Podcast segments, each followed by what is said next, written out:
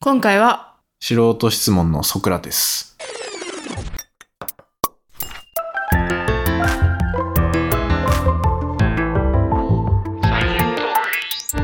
レンです。エマです。サイエントークは研究者と OL が科学をエンタメっぽく語るポッドキャスト番組です。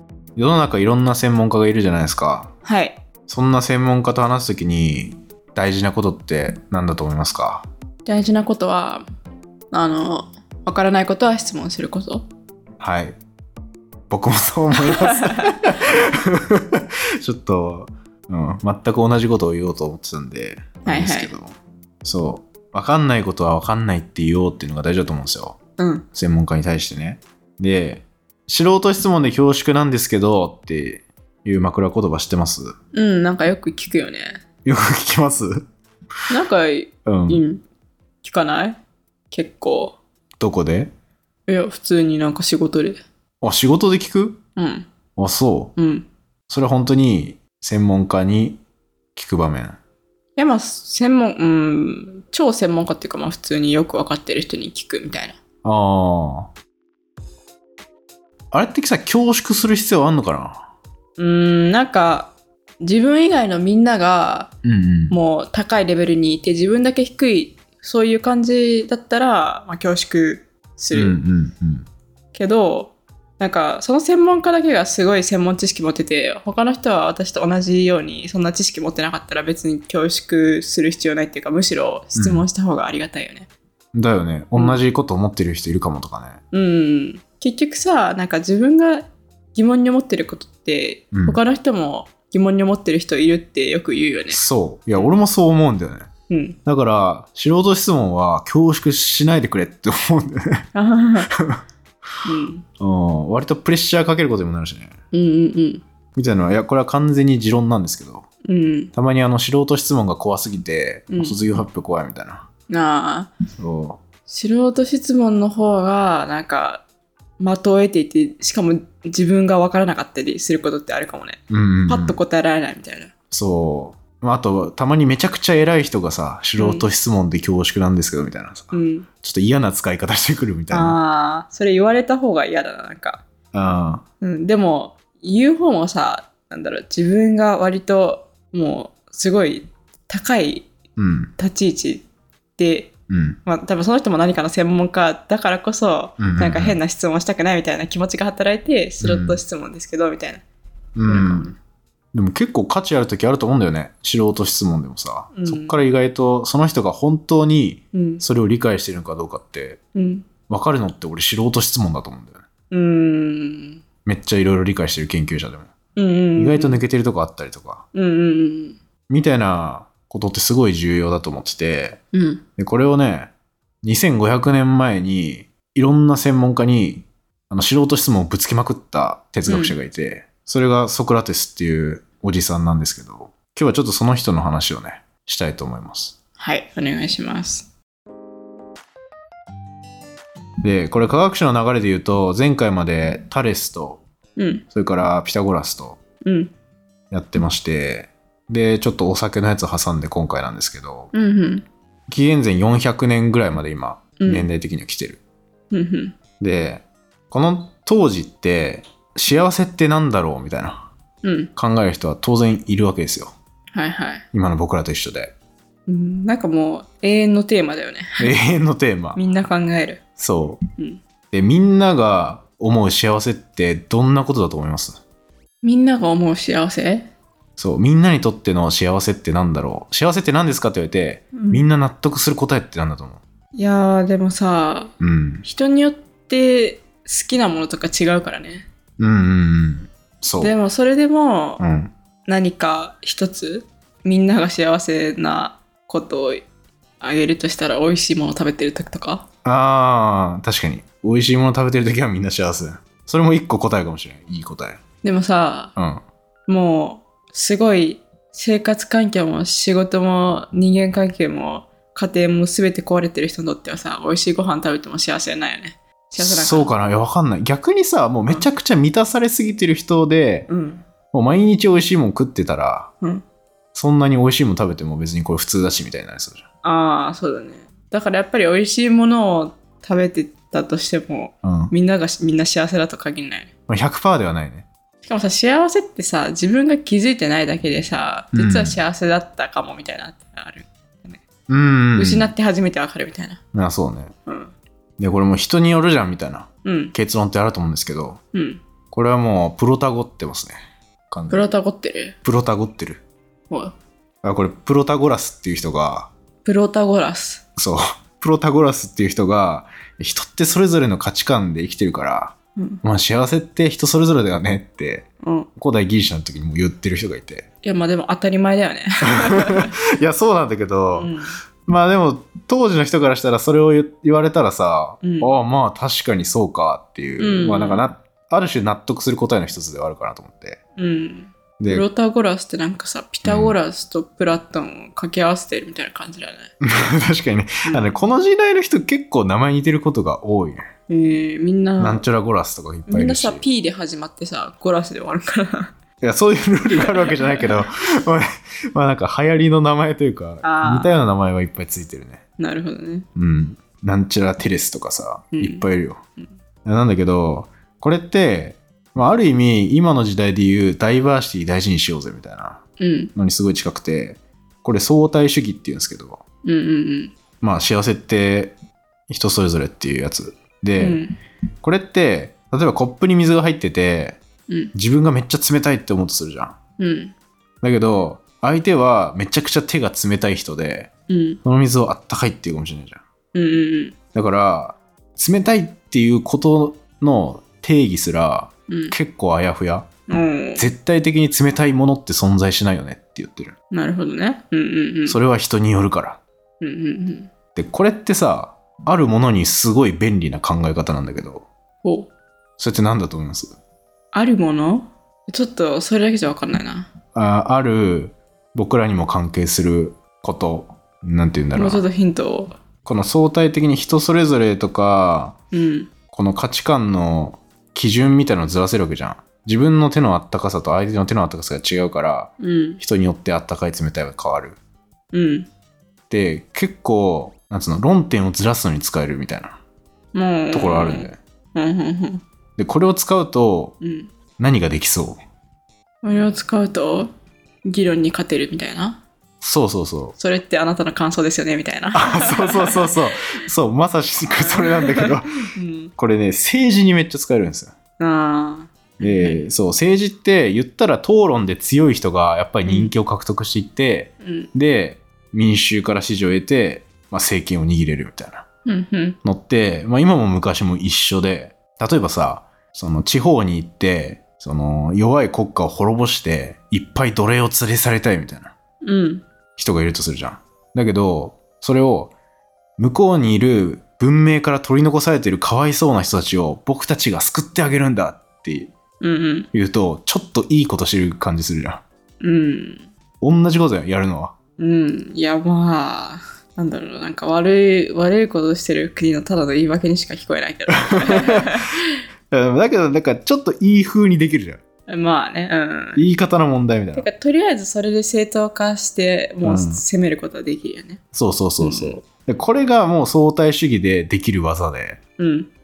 もうなんかすごいこれを使いこなすと何をやるにしても自分がなんか与えたい印象にできるみたいな。うん。っていうのがあるから、この相対主義めちゃくちゃ流行するんですよね。ほうほう古代ギリシャで。うん。みんなもうそれぞれでいいじゃんみたいうな。ん。でこれ何が起きるかっていうと、例えば温泉経営してる人がいるとするじゃないですか。うん。そしたら、もうあったかいとか冷たいとか人それぞれなんだから、もう温温度とか適当でいいやみたいな。うん。で、なんかそうやって仕事とかがどんどん適当になっていくみたいな。えー、そうなんだ。そう、一生懸命さ、考えて温度調整しようとか、うん。そういうのって本来さ、仕事にとっては大事じゃん。うんうんうん。だけど、そういうのやらなくなる社会みたいになってくるんですよ。でもさ、うん。なんだろう、温泉屋さんが一つだったらまだいいかもしれないけどさ、んうんいっぱいあったらさ、競合に負けないようにするために、うんあったかくて気持ちのいい温度にしようみたいなのなりそうだけどね。あ、まあ確かに競争が働いたらそうだね。うんそれはもう資本主義的な。 確かに資本主義的だけ ど。まあ確かに当時がどうなってたかわかんないけど、そこは。うん。だけど考え方としては、なんか一つのことをめっちゃ頑張ろうってやる気が結構落ちやすいみたいなうんうんうん。感じらしいんだよね。うんだから政治もそうで、とりあえず口の上手い人に入れればいいやってなったりする。うん。みんな聞こえいいこと言ってるし、うん。で、その場のノリで結構決まるみたいな。えー、え、古代ギリシャってそんな民主主義なのあ一応ね、広場に集まって人が、うん。で、議論して、その納得する方に、うんまあ投票みたいなのして、えー、そうなんだ。そうそうそうそう。それで決めてたらしいよ。へー権力者みたいな。だから、どんどんどんどん、うわみんなが見てるわけよ、広場で。うん。今日は誰々と誰々が討論するらしいぞ、みたいな。うんうんで、行って、その民衆で人気をやっぱ獲得しないといけないから、うん。うんみんなに刺さることを言う。うん。で、どんどんどんどんなんかふわっとしたことをみんな言い始めるみたいな。 うん。やるんですよ。うん。で、これってさ、思うんだけど、科学にとっては結構敵だと思うんですよね。そうだね。だってさ、あったかいも冷たいも別に人それぞれじゃんみたいな言ったらさ、うんそれを探求しようってならない。そうだよね。しかもなんか科学って、うんまあ分野にもよるかもしれないけど、結構数字とかでさ、うん。もう相対的とかじゃなくって、うん。相対の反対なんだっけ絶対。そう、絶対的に定義していくようなもんじゃそうだ ね。ん。もう科学の敵だよね。いや、そう、結構難しくなるんだよね、これ。うん。科学やるにしては。っていう時代背景があって、うんで、。そんな中、ソクラテスっていうおじさんがうん。現れるんですよね。はいはい。でこのおじさんね結構若い時は、まあ、戦争に行ったりとかはしてたみたいなんだけどうん。そんなにものすごいことやってたわけじゃなくてうん。なんかある時その神のお告げでその神のお告げを聞く場所みたいなのがあるらしいんですけどうん。昔はねソクラテス以上に賢い人はいませんっていうお告げが来るうん。うん。うん。えってなるのよソクラテスはいはい。それ聞いてうん。いやいやいやみたいなうん。 僕そんなあのサピってませんよみたいな 言うんですようん急に凡人がその告げられたみたいな。そういやいやいやそんなわけないっしょっつってうん。で僕なんてあの妻にも頭上がらないんだよみたい なああ、言ってて そういうおじさんいっぱいいそうだけど。そうそうそうこのねソクラテスの妻も結構ひどいんだけどうん。クサンティッペっていう妻がいるんですけどあ面白い名前だ ね。この人なんか口論になったら水ぶっかけたりするような人らしいんだけおどおー。とかなんか街の広場で喧嘩になった時にソクラテス服脱がされてるとかなんか いろいろやられてやられ夏放の題、広場で喧嘩するんだ。うん、面白い。でずっとあのその妻にうん。尻に敷かれててうんうんソクラテスはうん。はいはい。で良妻を得れば幸福になれるし悪妻を得れば哲学者になれるっていうことを残しててうんうんうん。その悪い妻を取ったら いろいろ自分で考えるから哲学者になれるぞみたいなおーことをなんか残してるぐらいそうだね、うん、凡人だしうん、妻に尻敷かれてるしそうん絶対さ今の言葉残すんだったらさう、、うん、こうソクラテスの妻はさ、うん悪妻ってことだよねそううんだからソクラテス哲学家だしねそう しかもさこれ、うん後にさソクラテスが今こんだけ名前残ってるからさうん 妻のクサンティッペっていう人はこれ辞書で引くと口やかましい女と か悪妻っていう意味が出てくる一緒あにそうなんだそうあなんか代名詞みたいになっちゃってる。そうなんだもう個人名じゃなくそうう。んすすごいよね。ごいねちょっとやりすぎ感はあるけどね。うん、かわいそうだねちょっとああだってエマって調べたらさ、うん口やかましいやつみたいなの出てくる。 ちょっと嫌じゃないそうだね、みみたいな感じなんだけど。今はどこにでもいるけどねまあエマはどこにもいるけど。でもこれクサンティッペって別にさ、いたんじゃないかね。ね普通の名前だったのかどうなったのか、うん。いそうじゃなうん、いいっぱい人いたらね。うんでもまあ当時さうん。当時まで遡って有名だった人でソクラテスぐらいででソクラテスの妻クサンティッペみたいな感じでもうん、うクサンティッペ。ィッペっていう名前だけがなんかさうん。残っちゃう絶対有名だったと思うよ。え有名だったと思うよやっぱソクラテスが、うんまあ今こっから人気を得てくんだけど人気になればなるほどさ、妻もちょっと注目されるじゃんああされるされるなんか大統領夫人的な感じで、うんうんうんそれが悪妻だからうさ、んねなんかすごいよねそうだねでこれ自分より賢い人いないってさある時神が言ってるみたいなう言わんれてさ、いやいやいやみたいなそんなわけないだろうって思ってうんアテネに住んでたんですけど、うんもうアテネ中の政治家とかなんか美術家とかうんいろんな専門家のとこに行って「あどうも」って言ってうん「あ誰だ君は」っつって「あ私ソクラテスって言います」って言ってうん「ちょっと素人質問って恐縮なんですけどあの芸術ってどんなもんですか?」みたいなとうんか「政治ってどんなもんですか?」っていうのをもういろんな人に聞いてくるうんうんうんで、なんか、それをどんどんどんどん、いや、じゃあえこれ今説明してこの言葉どういう意味ですかみたいなうんのをどんどんどんどん聞いていく。うんしたら、どっかで絶対詰まるのね。だかうんうんうんら政治だったらさ、政治は民衆を守るためにとかさ、うん民衆を守るすごい正義が大事なことなんだよみたいな。うん正義ってどういうことなんですかって聞いてさ、うん正義はみんなの幸せを守ることだね。うんでその幸せっていうのは一体何なんですかみたいな。ずっと聞いてったら、どっかで、いやーってなるじゃん。うんそれはーってなって、ああ、なんか意外と専門家でもそこまでは知らないんですね、みたいな感じうんで。うんうんまあここだけ切り取るとめちゃくちゃ失礼なやつなんだけど。うんうんだけど、まあ、結構思ったことを口にするタイプだったらしいよね、ソクラテスが。うんこれが、まあ、結構最強の討論の武器になってて、結局は。うんおーこう有名な無知の知っていううんうんのありますけど。なんかもうめっちゃそこら辺のエピソードね今めっちゃ思い出したわうん。やった倫理でそうそうそうう、ん多分やったと思うんだけど。でもこれ結構勘違いされがちなところもあって、無知の知って。うんそうなんか、ソクラテスは自分自身が無知だっていうのを知ってるから、うんその無知を自覚してないうん賢い人たちよりも、自分の方が賢い、偉いみたいなうんうん意味に捉えられがちなのね。知らないことを知ってるやつの方がすごい。うんうんうんうんでもなんかそういうわけじゃないんだよね、こうれ。んうんそうなんだそういうわけじゃなくて、この知らないことを知るうんでそこから真実を学ぶためにもっと情熱を持とうぜっていうところがうんこの無知の知が言いたいことらしいね、まず無知であることを自覚してそこからもう一回ちゃんと知に持っていくために勉強しようよみたいな。そうそうそうそう、うん知らないって思うからうん知ろうって思うみたいなうんこれさ結構俺もテスト前とかもさうんうんなんかテストでそこそこさ自分で授業を聞いてたからいけるわみたいなうん思ってる人よりさいや授業聞いてたけど結構覚えてないことあんじゃねえかと思った方が勉強するみたいなうんうんそんな感じかなと思ってんだけどああまあそうだろうね。そう。まず知らないことを認めようみたいなね。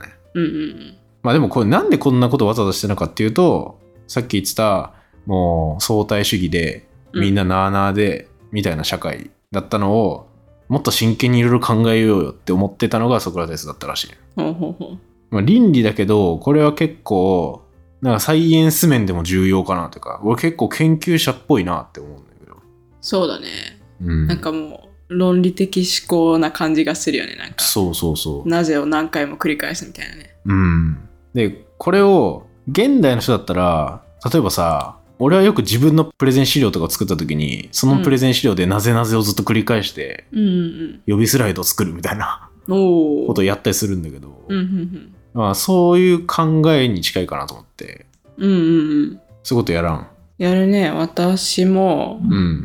何かトラブルとか起きた時になんかその原因究明とか、あとは今後同じようなことが起こらないようにするための対策とか考える時にうん根本原因って何かみたいな考えることよくあるんだけどはいはいはそれはなんかパッと直接的な原因じゃなくてそれをなぜを何回も繰り返すみたいな、い。うーん。それはよくやるうん。まあなんかロジカルシンキング的なそ感うじ。そうそうそもうやるよね、これ結構。ううんあそうでこのソクラテスはそのなぜなぜっていうのを、まあ、自分っていうか他人にやってたっていうことなんだけどうんうん結果的に言うといろんな人になぜなぜをやりまくるうんうんでもう当時の政治家をもうボコボコにするわけですよみんな広場で、したら、まあ、人気出てくるよね、うんうんソクラテスすごい討論す強すぎるみたい なもう結構こんな単純にいくんかなってちょっと思うけどうん当時はうまくいってたらしいんだよねこれでうんなぜなぜ攻撃ででもさ、なぜなぜってさ、うんなぜなぜなぜなぜ言い続けたら、まあ、うん確かに相手を黙らすことはできるかもしれないけど、うんうん自分に何か考えを持ってなきゃさ、うんいけないんじゃないってそ思ったけどう。あそうそうそうそう、うんでそれを結構ソクラテスは僕も何もわからんってうん、認めてたのうんいろいろ聞いたけどこの人このせ相手の専門家の人もうん。この専門知識についてそんなに知らなかったうん。で僕もそんな知らんみたいなうん。だけどこうみんなわかんないんだから一緒にみんなで考えようぜって言ってるっうん。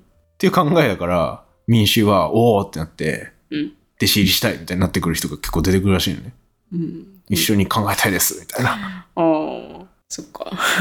うんえでもこれ結構俺学びの本質だと思うけどねこのことってうんうんだしさ、なんか俺らがポッドキャストやってる理由の感じにも似てるかなって俺は思ってて。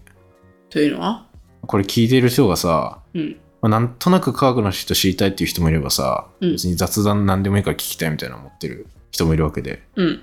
だけどさ、どっかで意外と知らんこと多いなとかさ、うんうん思ったらさ、知らないって思うと人間ちょっと知りたいって思うところあるじゃん。うん。うん。それがなんか学びの本質だと思うし、そういうのが科学史にあったらいいかなとか思うけど。そうね。うん。で、なんかもうサイエンスコミュニケーションみたいなのやってる人ってみんな大体このソクラテス的なことを言ってるような気がして。うん。確かに、サイエントーク聞いてたら、まあ、自分の知ってることもあるかもしれないけど、うんうんうん知らないことが多分自動的に入ってくるから、そこで、あこんな分野もあるんだ、みたいな感じでちょっと調べたりしそうだよね。そうそうそうそう。それはもうまさしくうん勉強の本質とか別に勉強面白いと思うんだよな、だから知らないのを知らうん、知ろうとするっていう行為そのものが。まあ、知的好奇心みたいな。そうそうそう。みたいなのはすごい思ったね、これで。うんうん。だけど、これ、まあ一個副作用的なことは当然あって、うん。これさ、なぜなぜ攻撃された側の人どう思うこれ。いや、やだよね。え敵を増やしそうだよね。そう。もう今完全に、うんあの、イコールひろひろゆきだと思ってるけど、いやーまあなね、んか結構、そう、あの、敵多いじゃん。 そうやってね、説明されがちなところはある、ソクラテスの。ああ、うんだからめっちゃ人気だけど、うん。すごいなんか敵というか、なんか論破された人は嫌いみたいうな、ん、うん。ひろゆきのこと。そういうイメージそれ。それはそうじゃない。だって、うん、広場に集めてさ、うん、民衆は湧くけど、うん、任された相手はもうただたださ、うん。今までさ、自分が知ってることを話してたんだけど、それを全部知らないやつみたいなレッテルを貼られるわけだから、うん、もう最悪だってなる。そうね。っていうのがもうどんどん積み重なっていくわけですよ、ソクラテス。うん、うんまあちょっとこれ、ひろゆきに重ねていいのかはわからないけど、うん。 まあ、なんか、アベマ TV の、 あの、対戦相手みたいな 感じ、うん、結構あるからな、その場面。うん、で、もうそういう人たちの反感を買って、うん、こうやっぱ政治の偉い人たちも、ソクラテスに言いまかされるわけですよ、やっぱ。うん、うっん、てなったら、政治家は、もうなんとか難癖つけて、ソクラテス捕まえようとして、うん。若者を堕落させた罪っていうのが、ああ、そう、つけられてうん、、うん、もう死刑を宣告されちゃうんですね。うん、うん、うん。もうひどいっすよね、これ。そうね。これも有名な話だけど、もうなんか死刑執行の間、結構時間的な猶予はあったらしくて、うん、もう逃げようと思ったらいつでも逃げれたうん。と言われてんだけど、もしかしたら政治家はソクラテスがそれで逃げたら逃げたで、別にそれを民衆が見るから、うん、それってなんかもう笑い物になるじゃん。うん。なんか自分の意見曲げたぞみたいな感じで。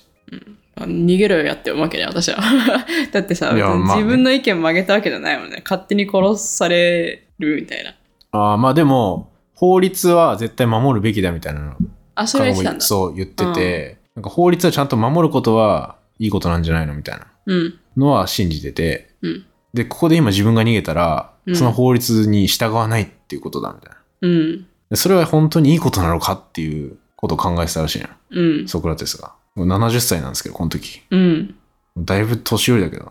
で、弟子とか周りにいた人は、いや別に悪いことしてないんだから、もう死ぬことはないでしょ、みたいな。そうだよねうん。言うわけですよ、ソクラテス。みんな説得しようとして、うん逃げたらいいじゃないですか、みたいな。うん言うんだけど、いや、みたいな。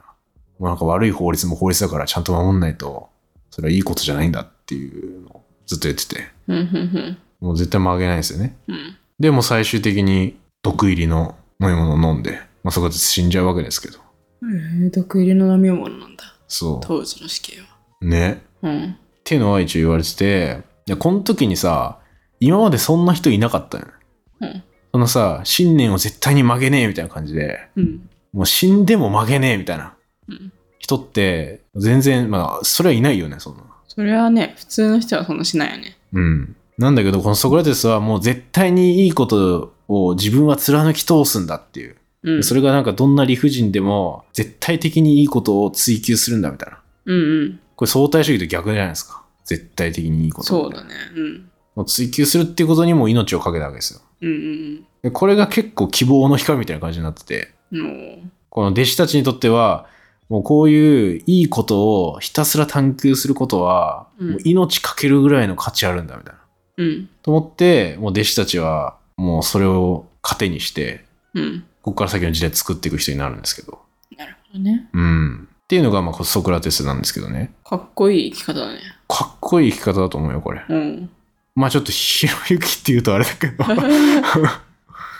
うん。注釈しとくと、これは弟子が書いたことだから、美化されてる可能性あるけどね。ああ、なるほどね。そう。あのソクラテス自身は全然書籍残してなくて、うん。うん。うん。うん。弟子たちが書いてるんで。うんうんある種神格化されてるかもしれないけど、うん。うん。いや、もう女2000年前以上にさ、こんな人いたんだと思って。そうだね。今の時代こんな人いないよなって。どうなんだろうね。でもさ、うん。悪い法律でもさ法律は守らなきゃいけないんだっていうところは、うんうん。なんでそういう考えになったのかっていうところは知りたいよねそれ逆にさこうう、ん。疑問視される側になったら全部ちゃんと答えられてたんかなまあでもそれ言えたからそれ信念持ってたんだろうけどでも私はちょっとよくわかんないわ、だってそんな死ぬことないじゃんって思うけどねまあ確かにな死ぬことないじゃんと思うよなう。んまあきっと弟子たちもそう思ってたんだよねしかもまあなんかその若者を堕落されさせた罪みたいなさうん。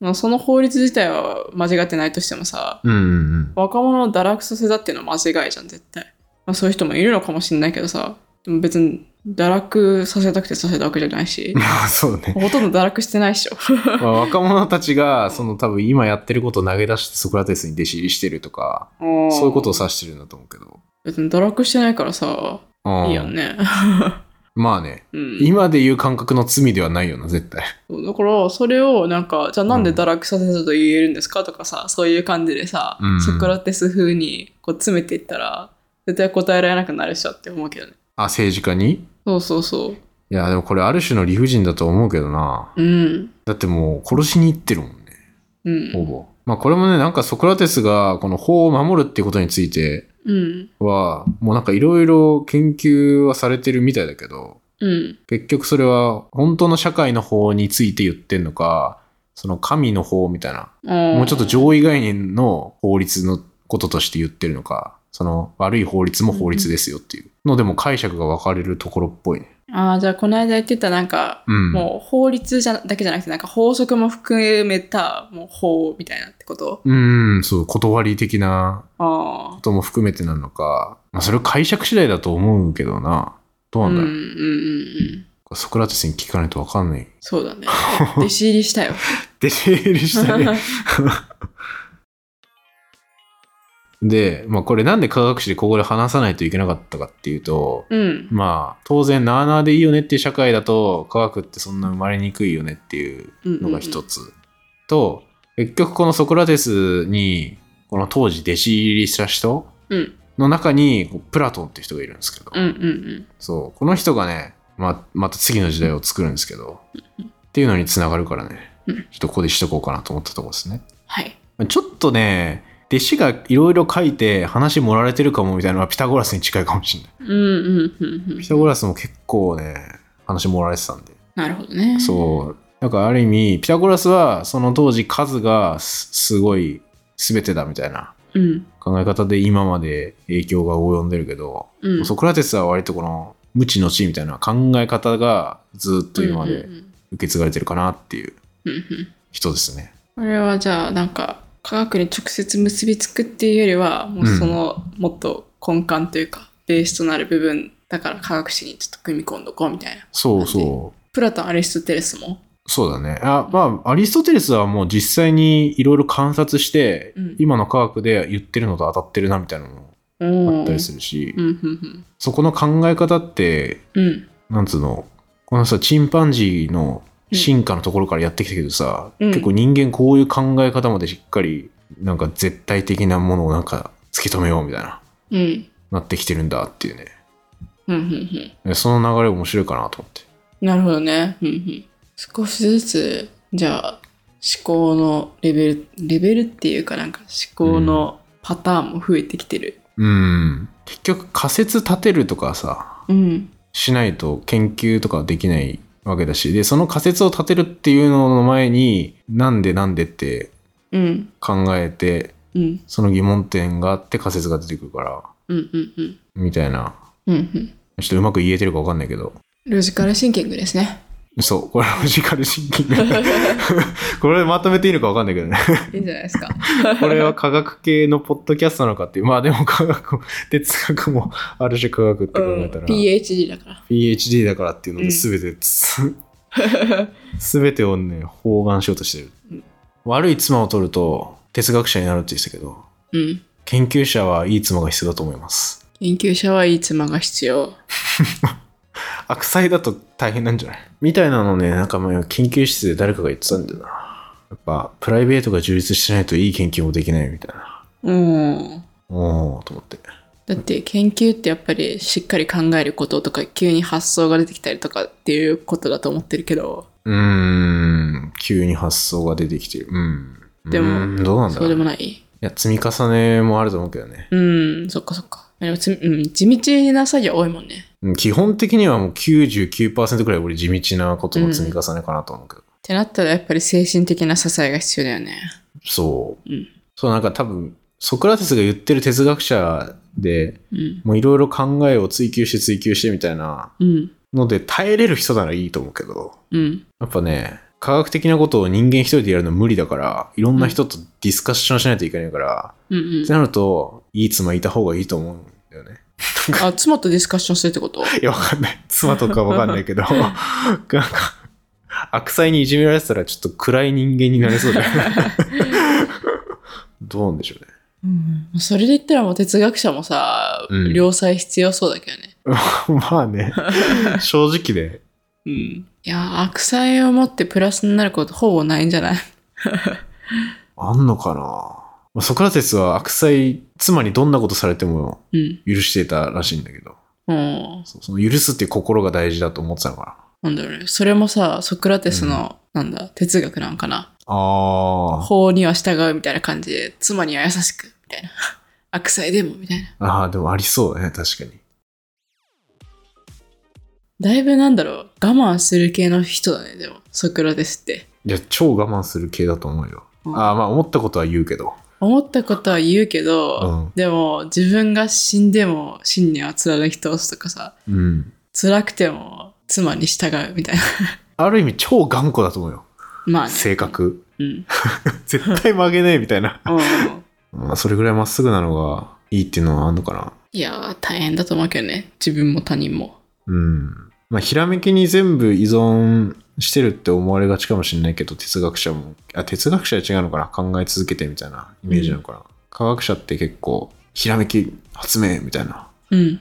感じで、まあそういう人が結構名前残ってたりもするけど、うんうんそれいきなり出てくるわけじゃなくて、うん。うん。コツコツやって考え続けるみたいなのが必要だけど、うんうんそれをやるにはやっぱこれが絶対そうなんじゃないかみたいな信念というかうん。絶対必要だしねうんうんうんうん仮説を信じる信念みたいな。うん音楽でもさうん米津玄師が言ってたんだけどうん音楽ってひらめきとか才能でポンってできるもんじゃなくてうん。もういろんなパターンを試す泥臭い作業だみたいなえー、そうなんだ。なんかインタビューで言ってて、うんいや俺それすごいなんか刺さってなんとなく、あもあーと思ってう研究と同じだね。そう。そんなよ米津玄師がそんな音楽を作るっていうことはう、んもうきらびやかで、うん。なんかかっこいいもんじゃねえみたいえー、そんないっぱいパターン作って、ああいうレモンとか生まれてるんか。な。 うん、すっごい泥臭いぞみたいなやつで、えー、これが米津玄師の哲学かと思って。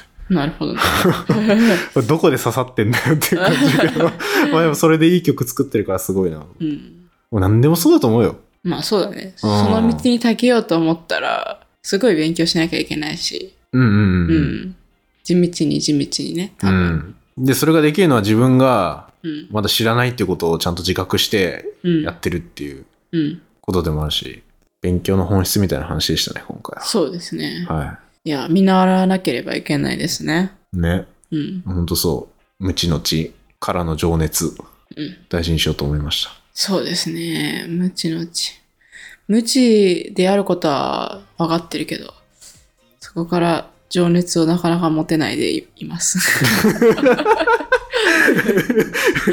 急に独白みたいな。 いや、それはなんか勉強するのが結構大変みたいな。うん。ああ、そういうこうとん。ああ。それとの戦いです。いや、わかるけどね。うん。うん。無知の知を自覚して終わるっていうパターン。そうそうそう。 まあ、まだ足りないかもしれないしね。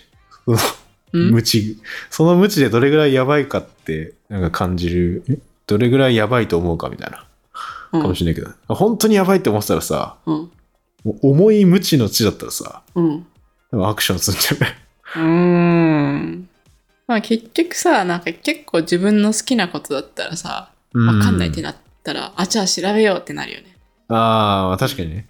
でなんかあんま自分が好きじゃないことだったらうん。それが苦になるよね勉強がうんそうだね。うんあ、じゃあそれはもう無知の知でも、ちょっと情熱にはつながらんみたいな。 あそうそうまあーあつながるものもあればつながらないものもありますよねあるね。うん確かにな。好きなことだけ勉強したいもんな。本当は。 うんでも君はさそれがポッドキャストなんじゃないのええそれがポッドキャストなんじゃないのああ、でも俺これ好き。な科学をさ勉強してでここで話すみたいなああ、まあそれはそうだね。うんある種。うんでもこれ別にさ、やんなくてもそんなやばくはないけどね。うんでやばくはないけど、うんでも自分が無知であることを自覚して、ん、うん。、で伝えたいってなってで楽しい気持ちで勉強してるじゃん情熱を持ってまああとこれやった方が覚えそうだし、うんと か。ああなるほど ねいろいろ、いろいろあるけど。うんうん。ソクラテスのさ言う教えできてんじゃん君、いや、そうだね。うんもう弟子入りしたいかもしれんな。うん、私はできて ない独白でしすたする気もないみたいな。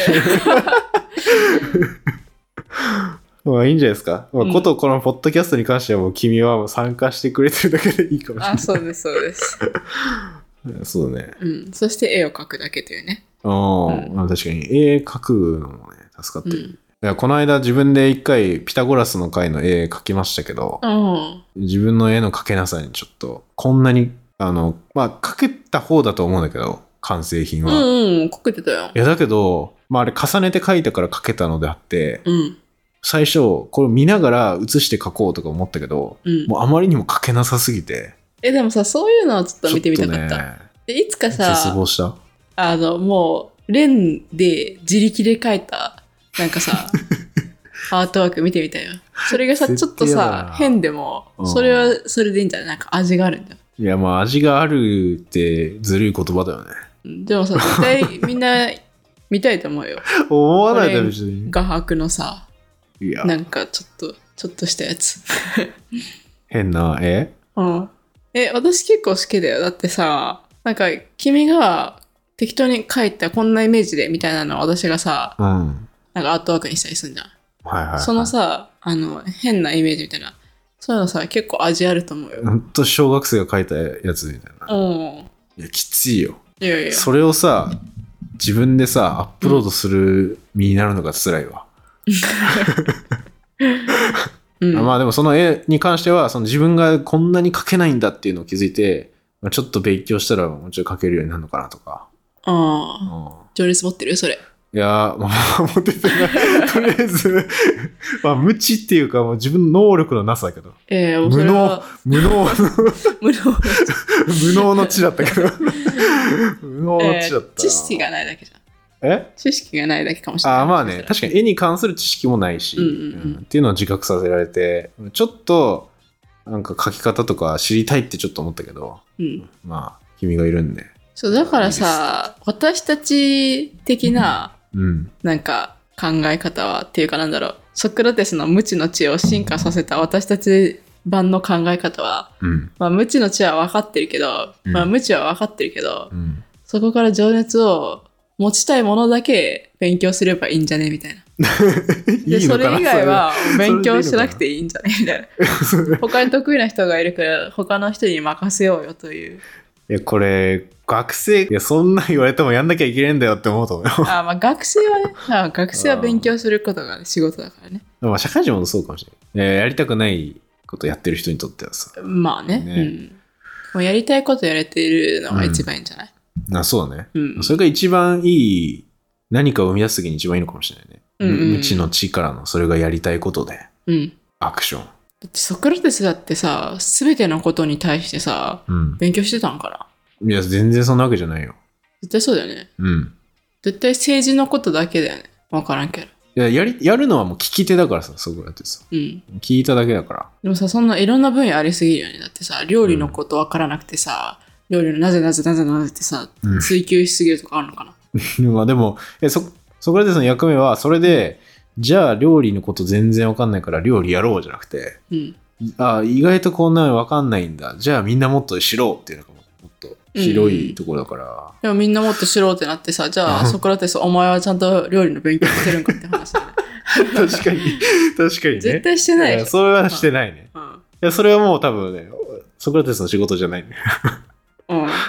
まあ一番あれなんじゃないそそもそもの専門家が、うんあやばいって気づいてそうもっと料理勉強しようとか、うんなるかもしれないけどなるほどね。うん。必ずしもソクラテスは勉強しなくていいんじゃないか。でも、無知の知を自覚して情熱的に何かやろうって言ってんでしょうん。 それソクラテスにも当てはまってほしいよね。また待ってほしいね。うん確かにね。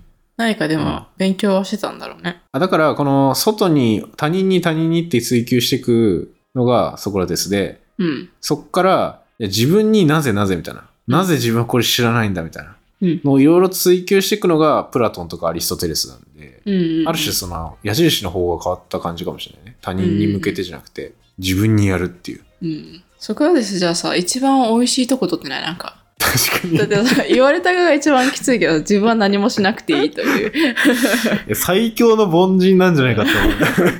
ある意味。うん。そうだよね。うん。今のずるいな。じゃあ確かにそう考えたらちょっとずるい感じもしてくる。お前もさ、勉強しろ よ。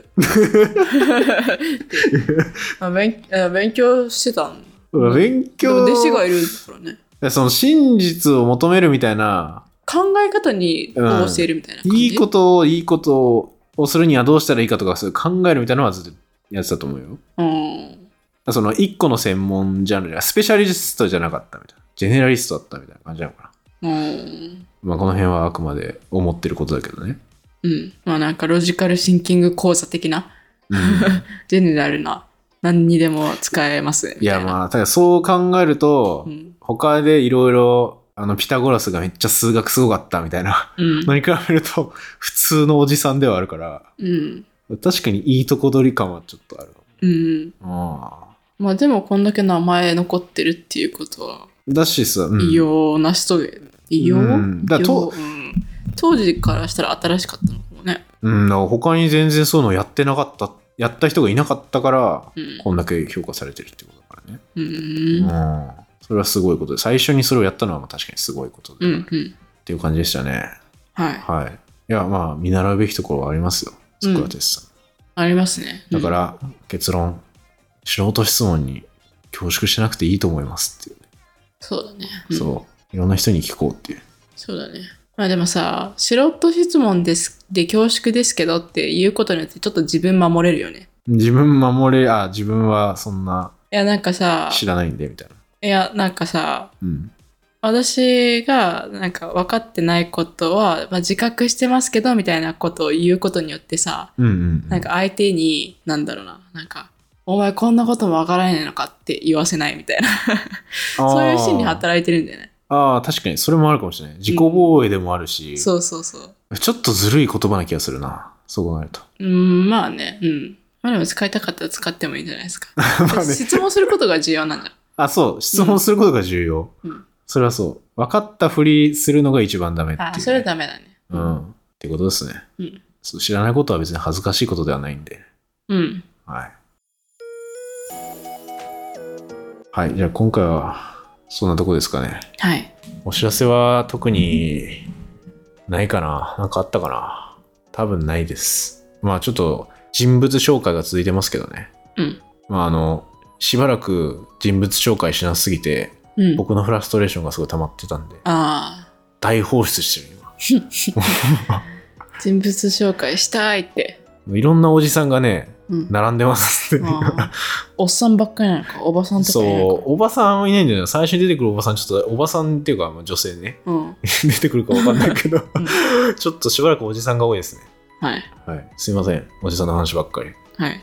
はい、ということで、今回は以上です。はい。ありがとうございましたあ。りがとうございました。バイバイ。バイバイ。